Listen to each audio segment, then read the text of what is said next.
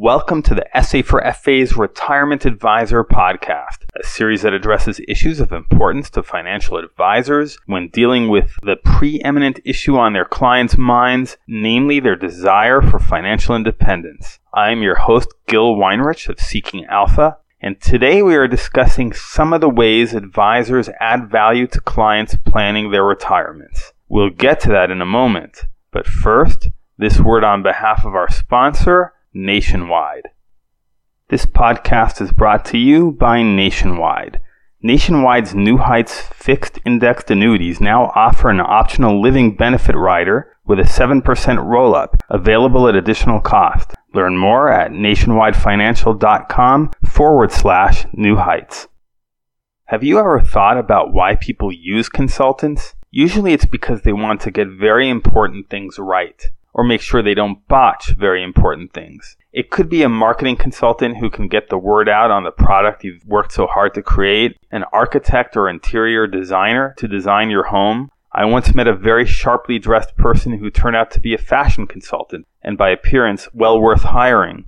And so it is with retirement, which is likely the biggest ticket item, financially speaking, in one's entire life, meaning there's ample room to optimize outcomes and no shortage of ways to botch things. Our podcast yesterday offered a simple way to calculate one's retirement number. Today, I wanted to mention just some of the ways financial advisors enhance clients' well being at this stage of life. So the clients have saved the $1 million or $500,000 or whatever it is they need for retirement. But what are they doing to convert their portfolio into monthly income? How they go about this can have enormous consequences on the taxes they pay and the future growth of the portfolio. Or what about Social Security? For example, a big difference in the lifetime earnings of each spouse or a big difference in their ages are just a couple of the factors that might induce someone to claim interim spousal benefits prior to claiming his own benefits couples can literally leave hundreds of thousands of dollars on Uncle Sam's table with a suboptimal approach.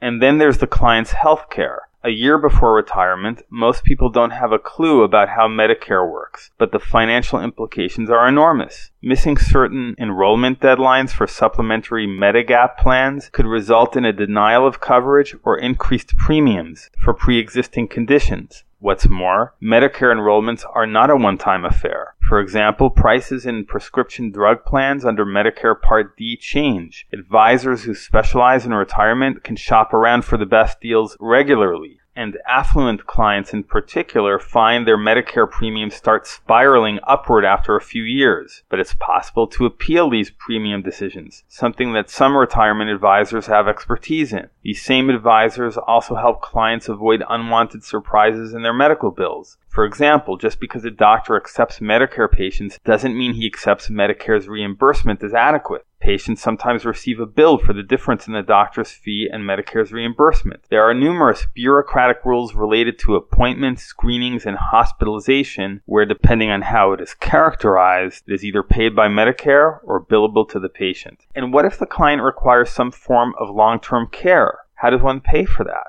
There are long term care insurance policies, many with hefty premiums. Is the client obtaining appropriate coverage? Does the insured know how to make an effective claim? Or would he have been better off not taking the insurance because maybe there'd be no need and the client could plan on using a reverse mortgage if the need did arise? And were the client to obtain a reverse mortgage, would he get a fair deal? as the industry is rife with abuse. In particular, seniors sometimes apply for such loans on the basis of an advertised rate, which then rises at the time the client needs to lock in the loan. This can dramatically change the draw amounts and the value of the reverse mortgage, so it is critical that attention be paid to this and numerous similar details. We've really only just scratched the surface. A skilled retirement advisor makes distinctions amongst after tax, pre tax, and tax free accounts, considers lifestyle, longevity, and liquidity risks, can draw on his or her experience to help clients with issues ranging from taxes to assisted living facilities, can factor in the impact of inflation in budgeting and product decisions, and so on.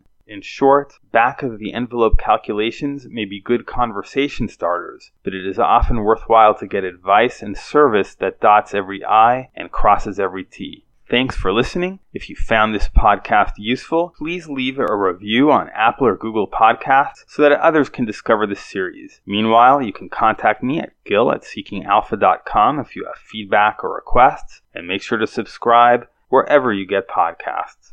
This is Seeking Alpha's Gil Weinrich, and our podcast was sponsored by Nationwide.